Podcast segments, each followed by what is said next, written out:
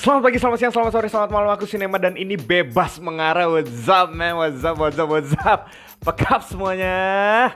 Ya ampun, apa kabar kalian semua? Kamu-kamu yang lagi dengerin, semoga tetap dalam keadaan yang baik. Eh, yang nggak nggak usah tetap dalam keadaan baik juga ya. Maksudnya kalau misalnya lagi keadaan yang buruk juga ya, semoga kamu tetap kuat dan bisa diberikan kekuatan untuk bisa menjalani melalui kesulitan yang kamu lagi hadapi sekarang gitu ya. Semoga semuanya dalam keadaan sehat. Aku berdoa supaya semuanya dalam keadaan sehat, tetap makan makanan yang oke, tetap ada konsumsi vitamin juga, olahraga jangan sampai lupa gitu ya, itu juga penting. Sebisa mungkin olahraga, jangan cuma rebahan doang, jangan cuma baringan doang di tempat tidur. Ayolah gerak sedikit gitu. Kalau misalnya mungkin kamu kelamaan di depan laptop atau di kursi sekarang, mungkin bisa stretching dulu ya gitu, senam-senam sedikit lah gitu biar badan tetap sehat gitu ya. Aku sendiri gimana? Aku sendiri ya puji Tuhan gitu, masih dalam keadaan yang baik gitu ya. Thank you semuanya dan thank you untuk uh, supportnya gitu ya. Sampai sekarang ada beberapa yang D M juga, thank you banget gitu. Ada yang kasih masukan, ada yang say thank you, ada yang juga bilang uh, tetap semangat gitu. Itu itu membangkitkan semangat banget gitu ya. Itu thank you banget. Thank you so much untuk semuanya. Oke, kelamaan ya kayaknya. Oke, hari ini kita akan ngomongin tentang yang namanya satu topik yang baru, ya iyalah gitu ya. Kalau Sinema udah ngomong gitu ya, pasti ada hal baru nih. Hal baru yang perlu kalian denger. Ayolah denger lah ya gitu. Karena itu uh, siapin dulu notes-nya gitu ya, apa yang kalian mau pakai untuk mencatat gitu, entah itu digital atau mungkin mungkin analog. Bener nggak sih analog ya? Ngomongnya analog ya. Ya pokoknya yang non digital gitu lah ya, kertas apalah gitu, atau mau di papan tulis, billboard. Billboard ngapain gitu? Ya kali-kali ada yang mau promosiin Bebas Mengarah gitu kan.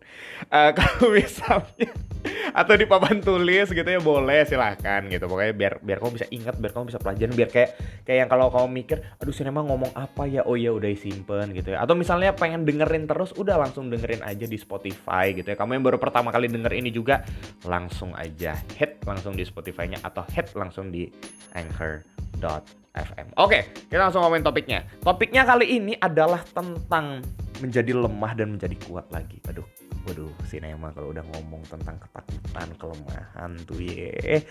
Aduh, mungkin ada beberapa dari kalian yang berpikir itu aku banget, Nem.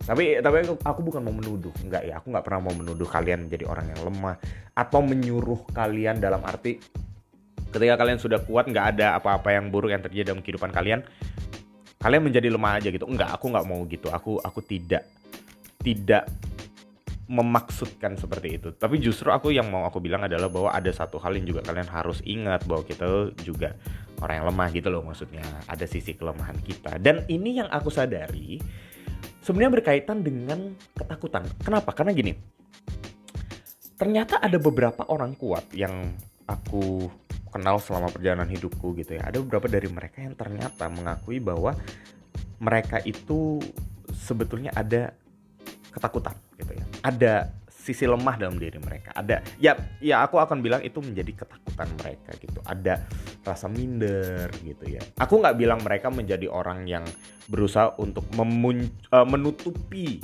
kelemahan mereka dengan menunjukkan kekuatan mereka. Enggak gitu ya. Ya mungkin karena emang kekuatan mereka itu seperti yang kayak aku bilang di episode uh, yang minggu lalu gitu, bahwa ada orang-orang yang mereka memang kuat di hal-hal tertentu karena mereka emang interest, mereka punya concern di hal-hal tertentu gitu. So orang-orang yang kuat itu tidak salah gitu. Ketika mereka menjadi kuat, ketika mereka menjadi seorang ahli, itu tidak salah. Tapi, tapi nah gini,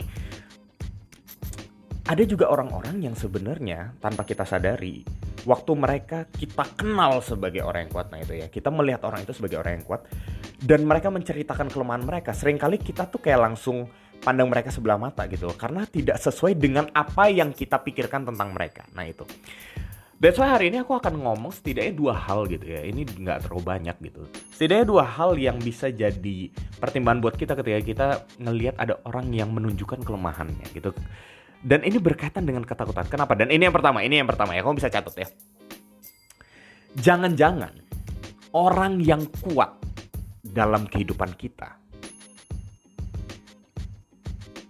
adalah hasil dari karakterisasi kita terhadap orang itu. Tuh catat dulu. Catat dulu. Oke, kalau misalnya belum ngerti, catat aja dulu.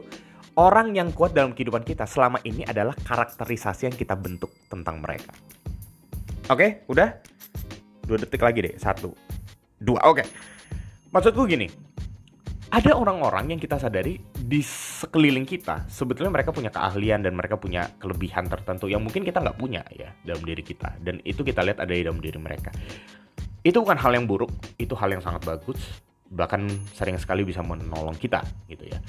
Tapi problemnya gini, kadang dibalik kekuatan itu, dibalik kelebihan-kelebihan itu, ada ketakutan-ketakutan tersendiri yang mereka tutupi. Dalam hal ini yang gue maksud, yang aku maksud adalah gini, ada kelemahan-kelemahan tertentu yang mereka tutupi. Tutupi itu bukan akhirnya mereka nggak menjadi otentik ya, itu itu juga uh, salah, nggak semuanya begitu. Tapi emang mereka sulit untuk menceritakannya. Nah gitu, karena itu aku mau bilang yang pertama, jangan sampai karakterisasi kita dalam arti penggambaran karakter kita tentang seseorang yang kita kenal, penggambaran karakter teman kita, penggambaran karakter orang tua kita, penggambaran karakter dosen kita, penggambaran karakter tokoh yang kita kagumi, itu membuat kita menjadi buta tentang keseluruhan dari orang itu. Khususnya ketika orang itu memperlihatkan atau menceritakan ketakutan mereka atau kelemahan mereka.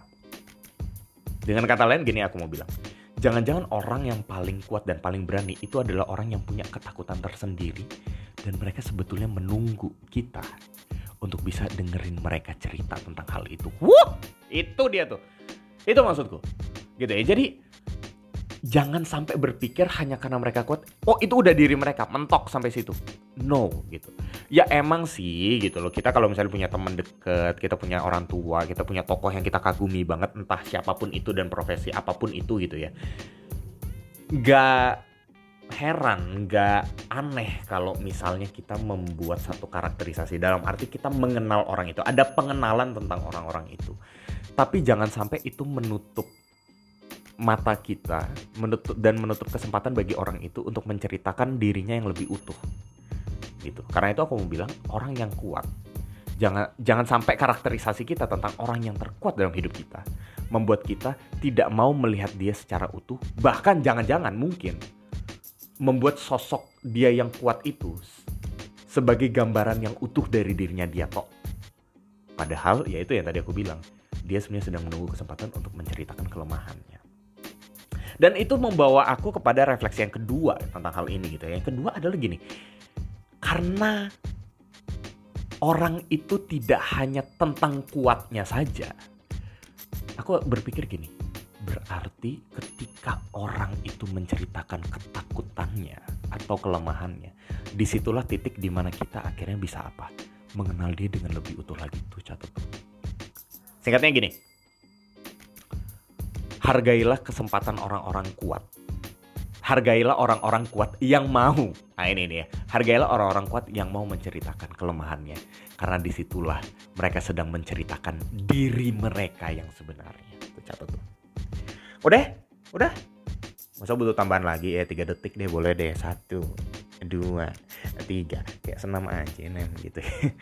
Oke lanjut. Gini, yang aku mau bilang adalah ketika ada orang yang mereka berani untuk terbuka gitu ya, orang yang kuat ya, dia berani terbuka tentang diri dia, itu sejatinya dia adalah orang yang benar-benar mau untuk dirinya tuh dikenali oleh orang lain gitu.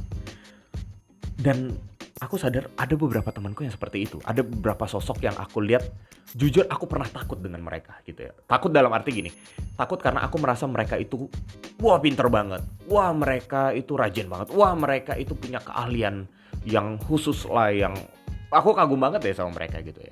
Kadang-kadang kalau kita kagum sama orang kayak ada ketakutan gitu kan, kayak nggak mungkin nggak minder sih gitu, tapi cuma kayak melihat, aduh aku nggak kayak dia, nah, gitu kayak ngebandingin diri gitu loh maksudnya. Ya. Aku pun juga pernah di posisi seperti itu. Tapi seiring berjalannya waktu, tiba-tiba orang ini nih gitu ya, ya karena dia uh, cukup dekat sama aku gitu ya. Aku nggak menyebutkan nama ya gitu. Jadi dan ini kejadiannya udah lama banget, sekitar dua atau tiga tahun lalu. Dia tuh pernah datang ke aku dan dia cerita tentang dirinya dia. Dia cerita bahwa dia tuh ada ketakutan dan dia cerita kelemahannya, men. Bayangin coba. Dia cerita kelemahannya, dia cerita ketakutannya dia. Ekspektasi-ekspektasi orang lain yang dia sejatinya dia tidak harapkan gitu ya. Dia nggak mengharapkan orang lain untuk expect ke dia setinggi itu gitu ya. Tapi itu justru mendorong diri dia untuk akhirnya bisa jadi ya orang yang rajin gitu. Nah itu aku akhirnya sadar gitu, ternyata orang-orang yang kuat ya, kekuatan yang mereka miliki bisa jadi itu adalah bentuk ekspresi dari ketakutan mereka atau ekspresi dari tuntutan tuntutan orang lain yang mereka kenakan di diri mereka dan mereka jalani dalam kehidupan mereka. Nah itu kan ngeri sebenarnya, ya nggak? Itu ngeri. Mungkin mungkin bisa jadi itu ada di diri kamu sekarang, yang lagi dengerin sekarang ya. Atau mungkin ada orang-orang di sekitar kamu yang kamu menyadari hal itu. Man, kalau kamu punya teman-teman seperti itu, kalau kamu punya orang-orang yang seperti itu, please jadilah pendengar untuk mereka. Jangan-jangan mereka sedang menantikan kesempatan untuk didengar sama kamu. Didengar tentang diri mereka yang lebih utuh, didengar tentang ketakutan mereka, didengar tentang kelemahan-kelemahan mereka. Dan justru mereka pengen supaya kamu kenal mereka lebih utuh. Mereka kenal, mereka dikenali oleh kamu secara lebih utuh gitu loh.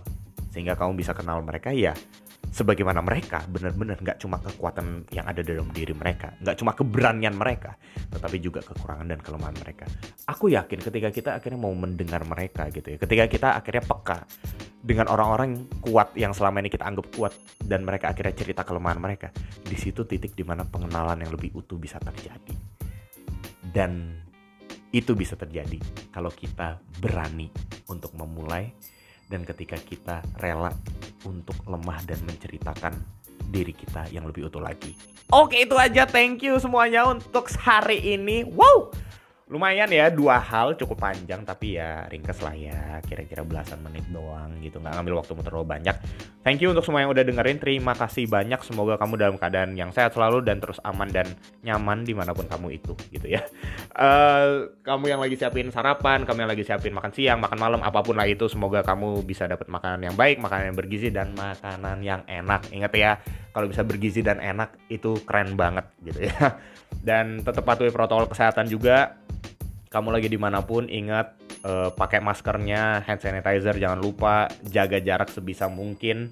Dan kalau kamu mungkin merindukan orang-orang lain sekarang gitu ya, karena so, uh, social distancing sekarang, physical distancing yang masih berlaku, usahakanlah pertemuan itu gitu ya, dengan video call atau mungkin chatting atau mungkin dengan call, apapun lah itu. Usahakan yang terbaik untuk setiap pertemuan yang kamu impikan. Cie, gitu ya. Dan dengan begitu kita mengakhiri episode kali ini. Oke, tetap semangat semuanya ya. Akhir kata, bebas sambil mengarah, bebas untuk mengarah, bebas mengarah. Bye-bye.